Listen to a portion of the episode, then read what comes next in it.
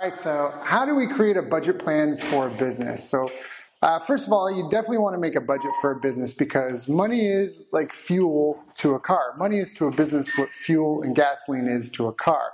So if you're trying to go somewhere, you're going to need some money to be able to pay for things, whether it's someone to develop work, whether it's equipment you need, whether it's marketing materials, whether it's the resources because a customer makes a larger than normal order. So typically what you start off is first you tally your income sources and once you've got your income sources collected then you um, determine your fixed costs so you want to figure out how much am i making? How much you know is coming in right now? What are my fixed expenses? What do i know that they have? What are the variable expenses that i have? What are the dynamic expenses?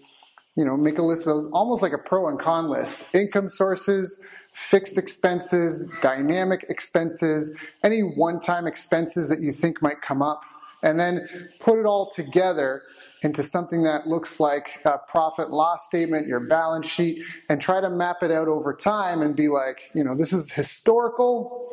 This is kind of this present month, and then try to project out if you can at least three months. Uh, beyond that, I mean, depending who you talk to and the size of the, the, the entity that you're working with, uh, but especially if you're dealing with a small business, you know, this shouldn't take a lot of time. The bookkeeping can take a lot of time. The actual accounting work can take a lot of time. But if you're just budgeting for planning purposes, you should be able to sit down and pretty quickly, with online access to your accounts, be able to go, okay, here's all my income sources that are confirmed. And almost the best place to start is historical last six months. Here's historically our income sources and how much that has been each month. The last six months, historically, these have been our fixed expenses. The last six months, historically, these have been the dynamic, the changing, whether it's hours you're paying someone to work, maybe it's a software you use that's based on consumption right? And then you try to put it all together. Okay, in a month, this is our income, this is our expenses, plus we have some fluctuation.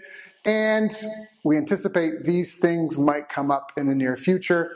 You know, and then the, the idea is you, you make a plan and stick to it. It's not much different than uh, planning your workday. You know, plan your day, work your plan. Budgeting is the same thing. Plan it out and then follow it. And you know, it's really surprising. When I lived in Japan, this is years ago now, like 12 years ago, I was teaching English in the beginning, and they had these great little books that was just like a it was just a like a it was just a bookkeeping book. It was like you know I bought this and it cost me this much, and you keep a running tab. And it had like little pens, and it was just this little thing that was just so easy to carry with you everywhere. And I remember at the time I was so shocked that I was spending like five or six bucks a day on chocolate, and I'm like, that is a lot of chocolate.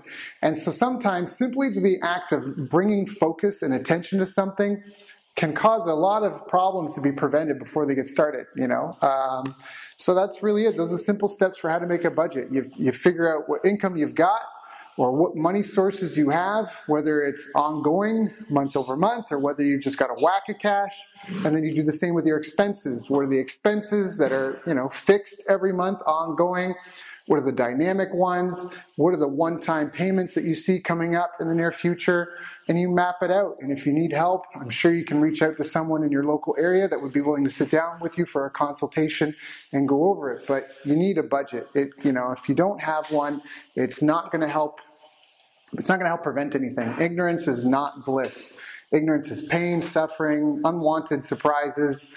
It's way better to face those dragons head on and you know do the best you can versus just cover your eyes or you know suffer the pain of discipline or the pain of neglect. Which one would you prefer? There are eight critical success factors for small and medium-sized businesses uh, and that typically you know people might complain of a thousand and one different types of problems but really it always comes down to an issue with one of these eight categories. So you can find more information about those eight categories at bestbusinesscoach.ca